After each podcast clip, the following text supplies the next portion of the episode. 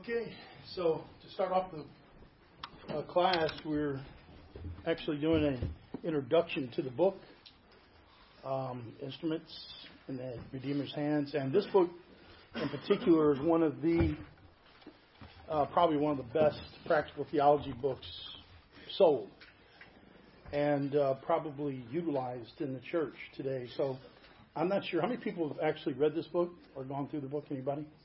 Good. Yes. Yes, I have three, four, three. Okay, good. If everybody read the book, I prefer we pick something else. You know, we do something else. But uh, it's really an amazing book. We we talked through it twice when I was in Kansas City, and um, the, the numbers of people were talking about what it did in their life and revealed the very issues of the heart of man, and it sort of keeps us focused on where change really happens on the inside out. So what I did, I'm just going to give you a brief overview. You can see if you have a handout, it just basically covers the theme of the book and some of the main points that he covers in the book, and then we'll unpack those as Jeff and I work through those week by week. I want to start with uh, scripture, of course. Um, I'd like for you to turn your Bibles to Second Corinthians 5, my favorite chapter of the Bible, basically, next to Romans 6, probably.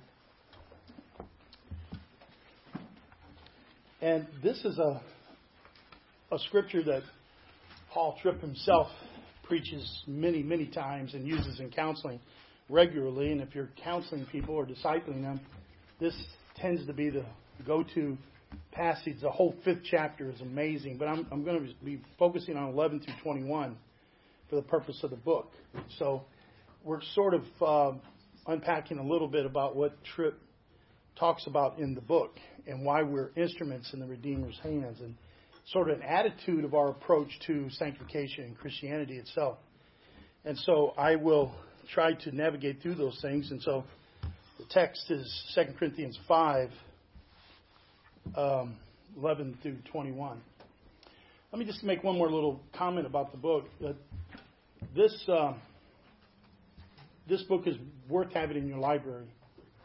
So if, if you purchase the book, you can get it on Amazon, uh, Kindle from 10 bucks all the way up to hard copy $16.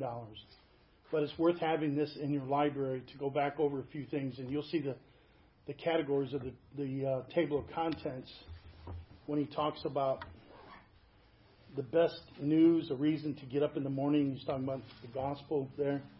In the hands of the Redeemer, an attitude of that. Uh, do we really need help? And that's really that we're we're we're needy people, but we we don't realize our neediness. Uh, the heart of the heart is the target. Again, it's trying to reinforce true Christianity from the inside out.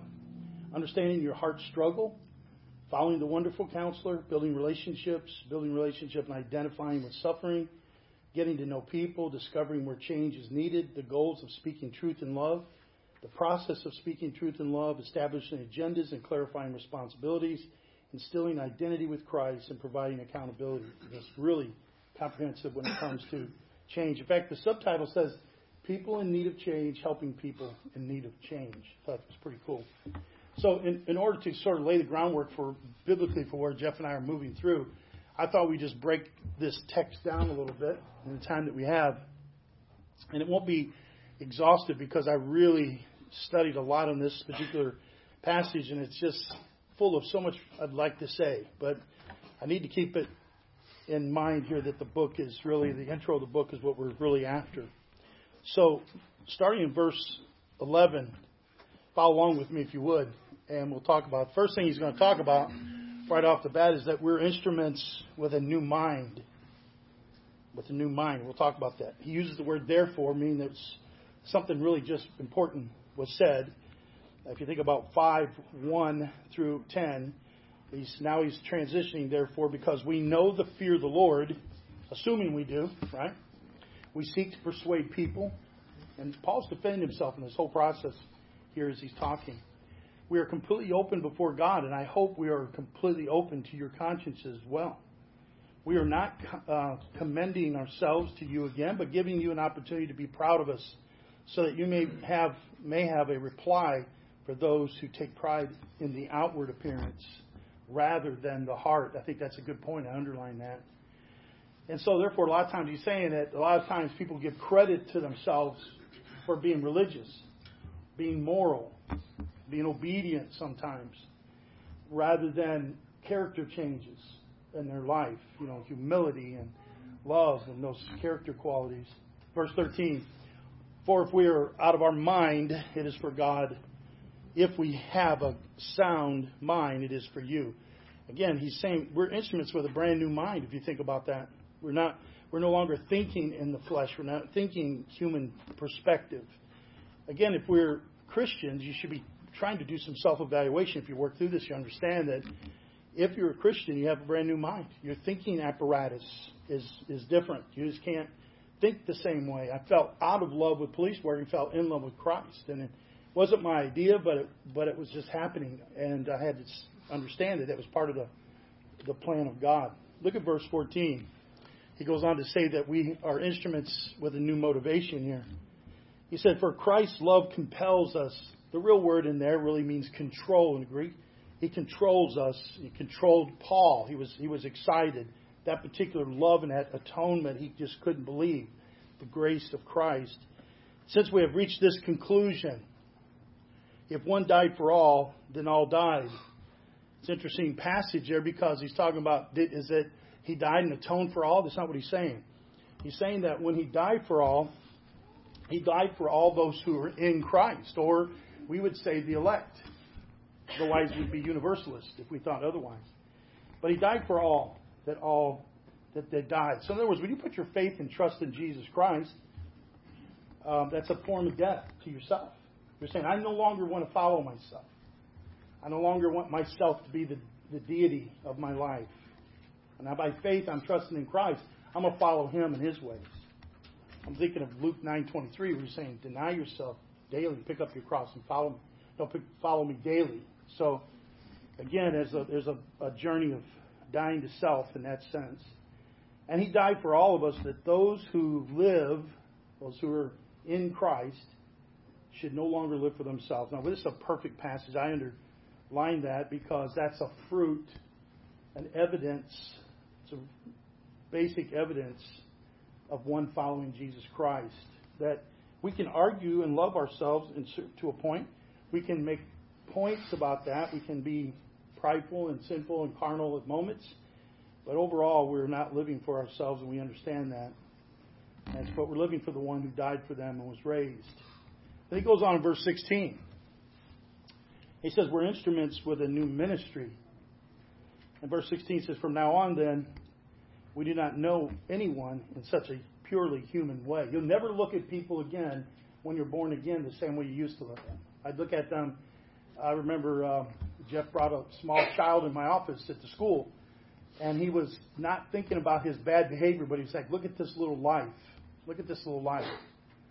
And because his parents won't parent, because it's because this kid is so self-centered and prideful, and and um, you know, just look at this poor little life. Look at him. And I thought to myself, see, that's that's seeing through new eyes. That's having a, a ministry mind because of, of Christ. Otherwise, you say, look at this little brat. But now you look at this little life that's being wasted. And there's such um, that parents could do. Wow, it's amazing.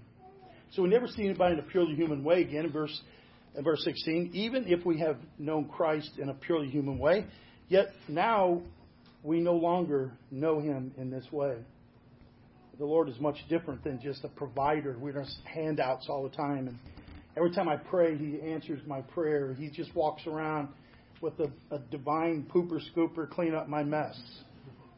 That's not how it works. Verse 17. Therefore, because of this, Jeff didn't like that. He didn't, know, he didn't know how to think that through in France, in French. You know, he's like, what's the French word for pooper scooper? I, I can't remember. Poupée scoopé. Okay, thank you. Translating that. Tongues. Verse 17, therefore, if anyone is in Christ, he is a new creation. Old things have passed away, and look, new things have come. I don't think we live in that transition, do we? When, we, when we're living in the real world, we're understanding that we're not living out the new life. When we, we, we sort, sort of approach our problems, we, we sort of approach it from the old life perspective. And sometimes I ask people I'm helping, I'm saying, is this part of the old life or is this new life? Is this old life thinking, new life thinking? Is this old life? You know, if you don't know the difference, there's a really sad moment there. You need to really work through that because there is an old life and a new life in the sense of two operating systems here, right?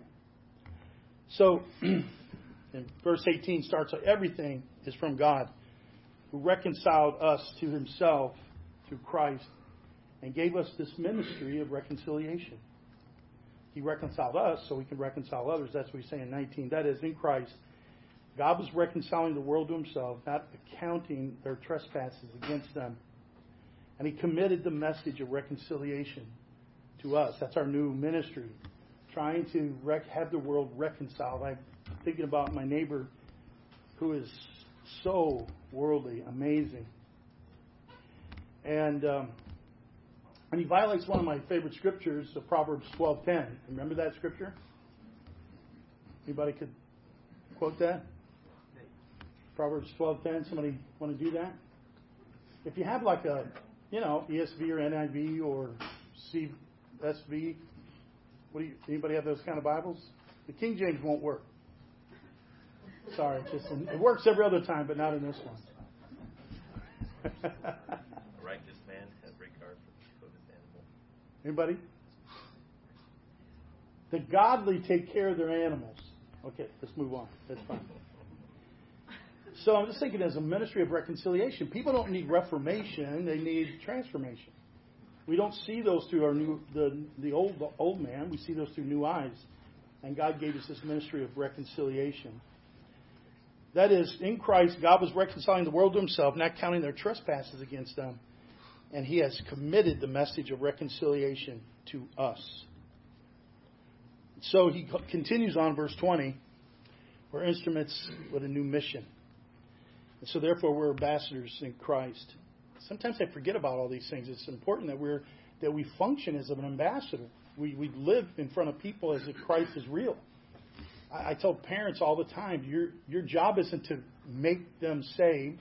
Your job isn't to teach them every detail of God when they're young. Your job is to validate the truth about God by living it that way in front of them. My kids all knew the difference. And then it caused them to yearn and say, What is the difference in it? Because this God must be real. He's thanking him for every check they get. He's thanking him. He's, he's, he's praying like the God is real. We're ambassadors for Christ, certain that God is appealing through us we plead on Christ's behalf, be reconciled to God. You notice that that passion that Paul's showing here. We should have that similar passion. And he made the one who did not know sin to be sin. And verse 21 is MacArthur's go to passage all the time. He made the one did not know sin to be sin for us, so that we might become the righteousness of God in him. MacArthur said this way He treated Christ as if he was me in my sin. He punished him. And then he treats me as if I am Christ in righteousness, in perfect in, in righteousness. So, and that's really what it is. It's interesting, and we, we, I don't know if we ponder on that enough, but this is what the book will just unpack these the, the heart issues of all these things that we're really looking through. So, in, in sort of in transition to that, I'm going to say we're doing the text. Now we're going to do the big idea. Uh, any thoughts about that on 2 Corinthians 5, 11 through 21? Something on your heart or mind about that? Give you a chance to respond. Okay. Uh, I think it's ESV. Yeah. I got a Jehovah's Witness Bible, of the New World Translation. It didn't it didn't line up, so I didn't use it. No, it's ESV. Sorry. Thank you. I looked at the book reviews on this thing, and this guy Jay said it's a wonderful, very practical book. The title says it well, and it's impacted my wife and I in helping resolve a pattern of minor, ongoing conflict that we've had for years. And th- those truly who are, uh, have these desires um, to live a life in an effective way for the Lord and His kingdom work should find this book very helpful and change. And it makes serving effectively a reality. He said, I've been a Christian for 50, over 50 years, and now 75 years old, an, an old book like this um, so, so I wish that I would have read this book, he said 20 years ago. I'd be much better servant of Christ if I had just done that. So if you get this book, take it serious because it will help you. It's just one of the Amazon um, reviews of the book. So it's, it's a very effective book. Let's get some of the big ideas that we talk about here. Uh, the people, he says in the book, are really his ambassadors for change. And the purpose is that we need each other. Too much Christianity is done independently. You know, we go to our counselors around the pastors and out of the church. We go to other, we hop around to other churches and we do a lot of stuff online, a lot of stuff, um, blogs and stuff that independent, but we have to have the body of Christ. He, he brings this out in the book very well. That we're ambassadors of change, but we're all involved in that work. God uses us for each other. And the people of God are his ambassadors for this change. So he calls it, thus, we're in the hands of the Redeemer, or the Redeemer's hands. Now, God's grace makes change and holiness possible. If you want to have one word that Paul would, Paul Tripp, his maiden word, biblical word he uses in his, all of his sermons, and all of his work is what? Do you remember? What's the one word he could summarize his work that he likes to talk about? It's a topic. Grace. Grace. Amen. That's what he talks about. Grace makes changes and holiness possible. And God's ambassadors apply his grace to others as well. We, we give grace to others. That's the, that's the secret of building good relationships. And so he talks about this word ambassador and we know that just the definition clearly is a, an accredited diplomat, a representative to a country in a foreign country, a person who acts as a representative or a promoter of a specific activity. So, a representative di- diplomat or a promoter. Um, so, he wants us to be a representative to him, a diplomat to the world, and promoter of Christ, I would think. Also, he talks about the four elements of a biblical ambassador. Uh, see, again, he says he doesn't want revivals for our heart. That's sort of kind of rubbed me at first. Then I realized that it wasn't just trying to get a revival, because uh, he says no amount of theological knowledge or amount of participation in the church is a substitute for a real relationship with God. Notice that. So having a real relationship with God is is sort of fluid a little subjective in the sense that you can't, it's not a system. I read four books or I, I went through discipleship 101 through 104. I went, you know, it's not like that. It's not theological knowledge. It's really having a right relationship with God with theological knowledge. The point is that God uses us to help others so that God might rule over their hearts. So we're like the ambassador, we're the conduit of His grace to each other. Interesting about that. Did you have a question? Okay. Uh, we make an appeal to others to be reconciled to God. This is part of what the book's talking about here. In all areas of their lives versus just stop sinning. Um, I think that's a a normal thing. If I, am something I'm suffering at, we just want to stop that. I realize um, that you want to stop sinning, but the idea is that you're being reconciled to God. So when we have, when we're not walking the way the Lord wants to walk, or think the way Lord wants us to think. It's always a bigger spiritual problem of a relationship with God. It's always the answer to have a better relationship. Jesus is our example, he says, and showcases four elements, and I'm going to talk about that right now. He talks about to love. Um, these are not four steps, a process. He didn't treat it that way. In the book, uh, he really talks about these four elements of biblical ministry. Love is the foundation for personal change. In fact, it's the foundation to address everything. In fact, when you're um, addressing your children, maybe your small children, and they're not acting right, you could uh, you could advise them they broke a family rule. You can advise them that they hurt your feelings. But the best way to do that is is that love? Is that really truly love? Because that's really the the idea. That's their ultimate goal is to be other centered and and self sacrificing and true biblical love. So to love is a personal foundation of change knowing that knowing is also not surface knowledge, but heart knowledge. And I think we talked about that once before that change never works when we throw information at the problem.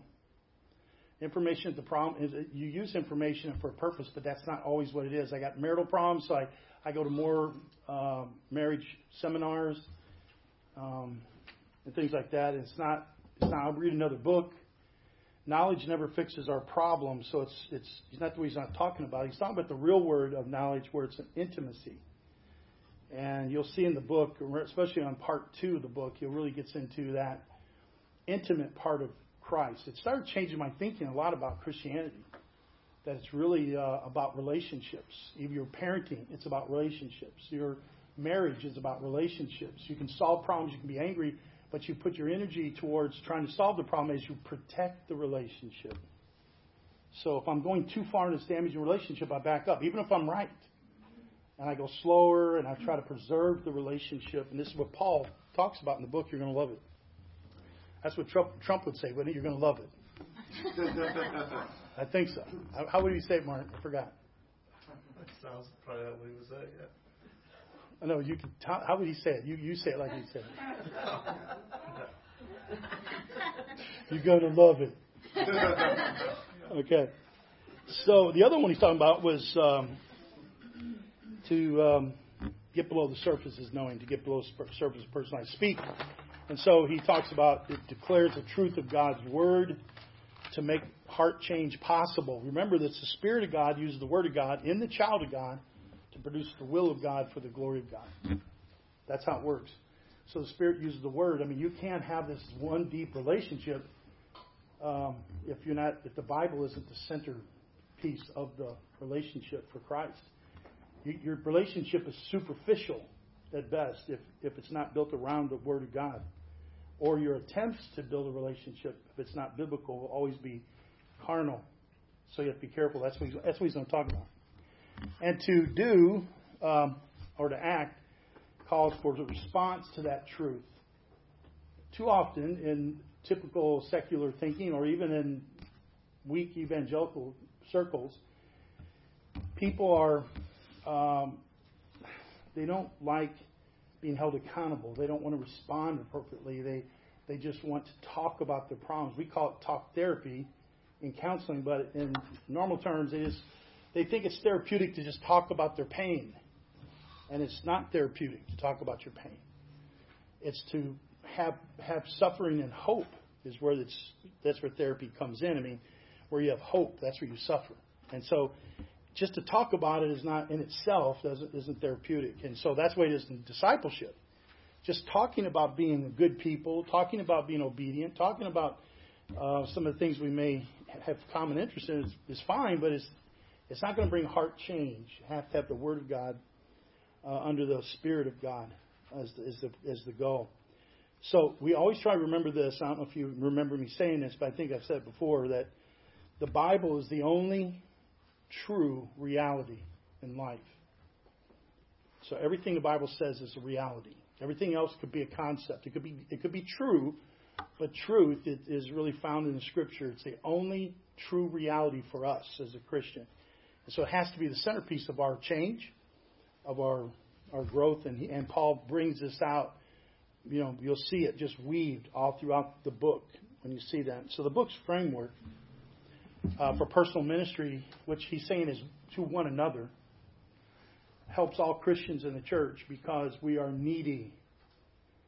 Um, when you think of needy, how many people are actually needy in here? Would like us to take an offering for you? Anybody? ben says, take one for him. He just had a baby. That's very expensive. One for one for the baby. And one for the baby. Oh, that's a good way to go. Then if they say no to one, they give the other one. It's good. Yeah, because spiritually we are needy. We're needy. We're always growing. And if you think you've arrived, you're probably needier than you think. Um, so this book talks very much, the very first part talks about how needy we really are and how we're equipped. We're not ready to really help one another, but in that whole process, um, we're able to help diagnose each other with the Scripture in light of the Scripture, and he talks about that. So the major points of the book is that we're naturally needy. And uh, when he uses the word naturally needy, what is he saying here? What does that bring in, in your mind?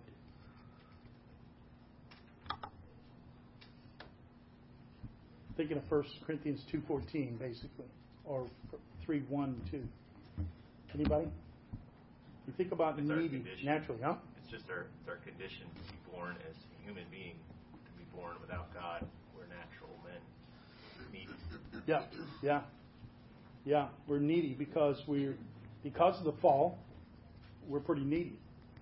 Uh, we we we're not glorified yet, and we're still in this process. So we're we're always a needy. We're always needy in the sense that we need more of the Word of God. We need more of Christ's grace. We need more love.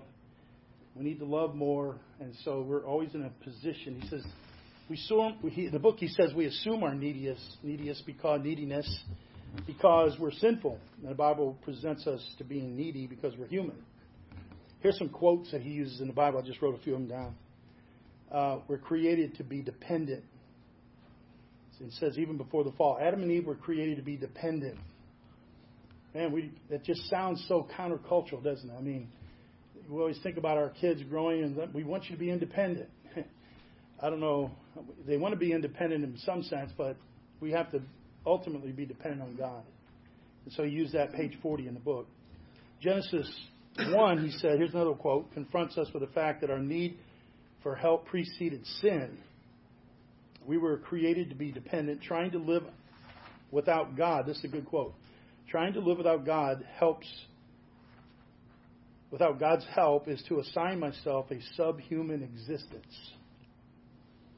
Um, and most of our problems, if you remember right, and I think it's going to be very evident when you do chapter one. Most of our problems are being independent. We want to be independent of our marriage, our spouse. When the two became one, you know, biblical math, one plus one is one. And we become very independent of the church when we were supposed to be gathering together as a body, functioning together. We need each other. Every part needs each other, Ephesians 4. And so he, he kind of reemphasizes that in the book, which really is very helpful when we're really trying to help the change process. Here's another quote. We not only interpret situations, relationship, we interpret ourselves. We assign ourselves an identity, and then we live it out. I don't know every implication in that, but that he's talking about here. But people do live out in the concepts they have of themselves. It's unfortunate if you learn to understand that whatever you're thinking could be flawed apart from the Scripture, whatever you're thinking is inept when it comes to the solution to life, if you if you have a default mechanism that helps you think the, the, the reality of, of who you are, it's very helpful. I always tell people there's two things you have to try to master is good theology, but also good anthropology. Good anthropology helps you understand who man really is according to the fall. Now, we just take that for an assumption. I'm preaching to the choir here. But in, in general, your friends, your neighbors, even your kids growing up, they never really understand who they are as a human or who they are in Christ. And that identity really becomes important. He says, another thing that's important, I wrote another quote. He said, uh, God intended worship to be a, the motivational core of our lives. Worship, on page 44. Again, I don't know what the implications completely are, but it sounds interesting, doesn't it? I'm not so sure that worship is what drives me all the time, but it should. To live in such a way that brings glory to God all the time, or to speak in a way that brings God glory all the time. And the last little quote I wrote down was If it is true that all human beings are constantly trying to make sense of life, then all of life is counseling or personal ministry. So counseling is just the stuff of human life. So that we all have problems, we all need counselors, we all are counselors. So everybody needs counselors. So we're all counseling each other, we're helping each other, and, and in, a proper term would be disciples of one another.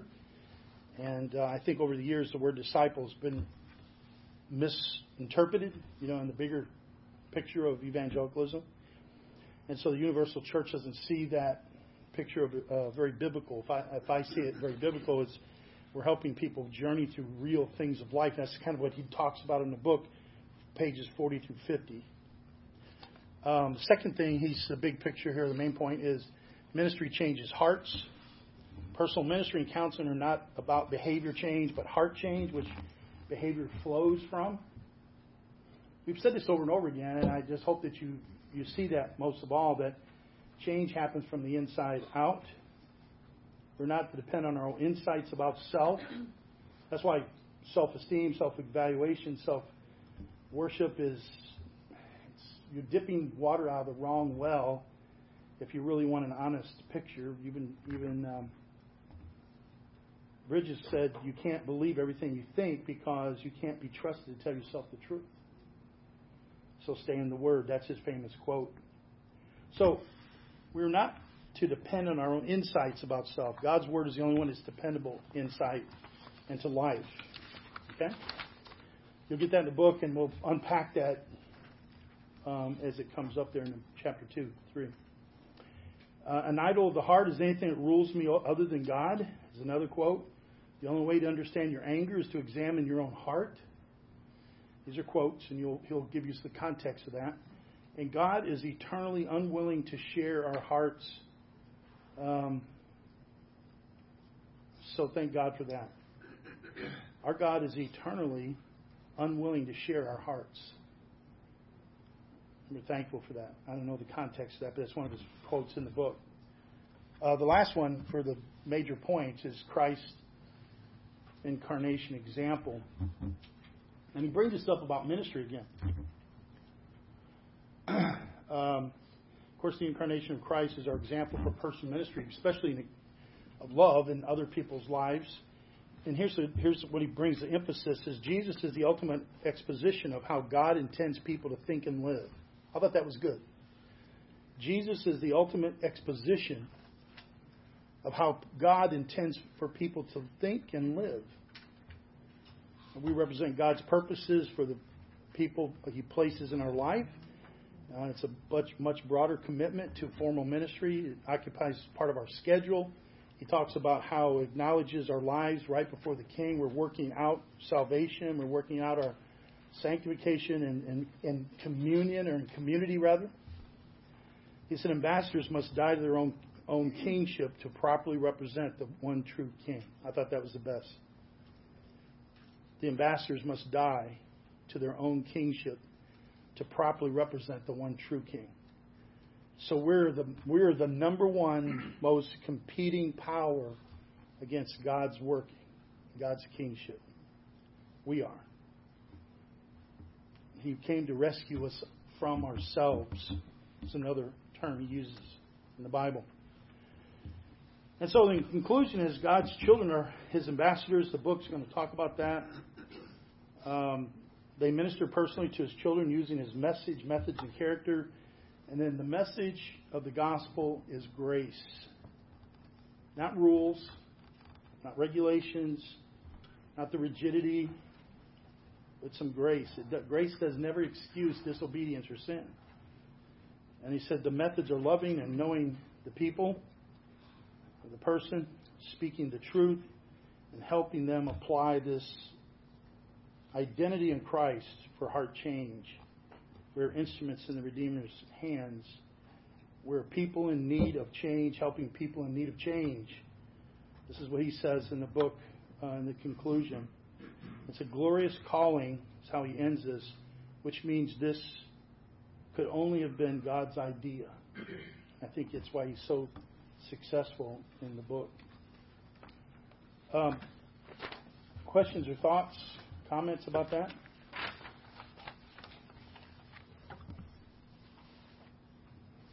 Here's some things I wanted to conclude then. The message is grace. Um, I just quoted that for you. And then order the book. Read chapter 1 for the next uh, class. If you need me to copy the first chapter for you, it's fine, but I think you can get it in a couple days from Amazon. They'll, they'll ship it to you if you can find somebody with Prime this is a book worth having in your library, I promise.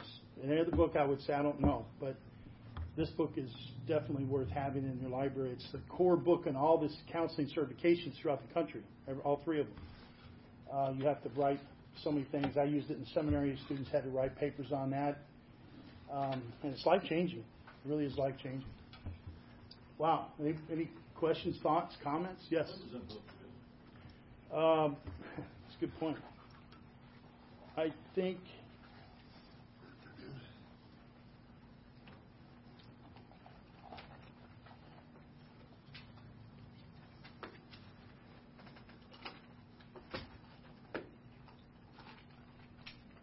It's one of his first books What's the copyright? Okay, that's what I'm trying to see, but you do need glasses, right? So, It's real small. yeah, it's really tiny here. Um, wow. 19 start. The first edition was 73, and then 84 was the last one. I don't know if that's right. That doesn't seem right, does it?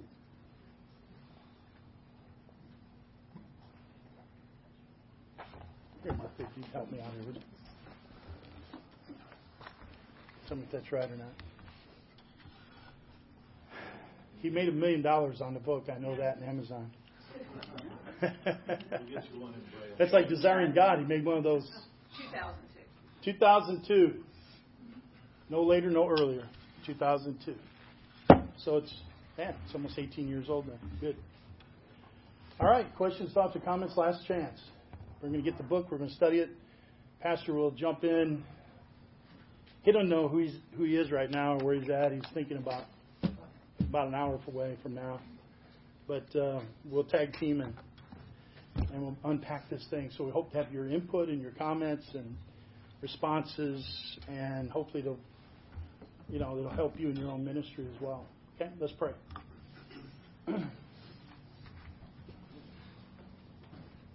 So, Father, we are grateful that you know we have an opportunity to study the book as you and you guided uh, Dr. Tripp through this process and in this. Um, getting to the heart of the issue sometimes very touchy subject but um, we do pray that we will grasp these principles and understand the biblical truths that are presented and that we'll be serious about this in our journey as you've uh, mandated this you, you've um, made it providence that uh, we're even here listening and learning through the journey no one knows the day and the hour that that will be, you know, whisked away uh, from this world.